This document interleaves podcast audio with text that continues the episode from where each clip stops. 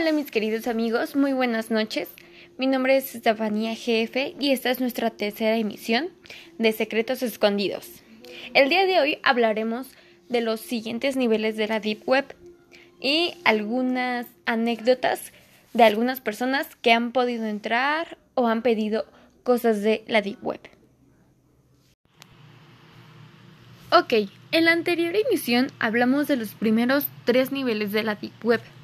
Ahorita hablaremos del nivel número cuarto y se llama Hard Web. Este nivel es el más profundo que un usuario puede acceder dentro de la Deep Web. Nos encontramos con páginas como Hard Candy, Pedoplanet, o sea un grupo de pedófilos, la Hidden Wiki, una página con enlaces dentro de la Deep Web, videos y libros prohibidos, material visual cuestionable, asesinos a sueldo, venta de drogas, tráfico de humanos y el resto del mercado negro. Dentro del nivel número cuatro hay una parte aún más profunda, a la que no se puede llegar por medio de convencionales. Se requiere una modificación de hardware llamada Closet Ship System, y la cosa se pone un poquito más seria. Esta parte contiene, por ejemplo, pornografía infantil, hardcore como scat, rape y snuff, redes de asesinos a sueldo, la y se llama Law of Thirteen, relacionada con los Illuminati, experimentos sobre la Segunda Guerra Mundial, terrorismo y se dice que también la ubicación de la Atlántida, etcétera. Por increíble que parezca, el ochenta y ocho por ciento del Internet se encuentra debajo de todo lo nombrado anteriormente, y para sumergirse aún más profundo se necesita un programa imposible de conseguir y que no se sabe si bien existe o es un mito llamado Polymeric Facial Liberation, que utiliza algoritmos de mecánica cuántica. Se supone que solo es el gobierno puede acceder a esta parte, se supone. Prosigamos con el último nivel, el nivel número cinco, y se llama Marianas Web. Poco y nada se sabe sobre este nivel. El nombre deriva de la fosa de las Marianas, la fosa marina más profunda conocida, localizada en el sureste de las Islas Marianas, cerca de Guam.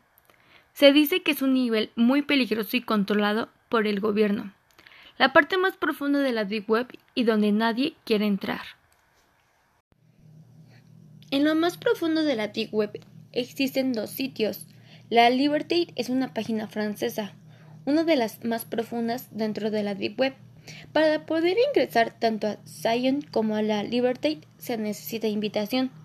Los diferentes foros dentro de estas páginas están tan protegidos que se necesita un usuario y contraseña distinto para cada foro.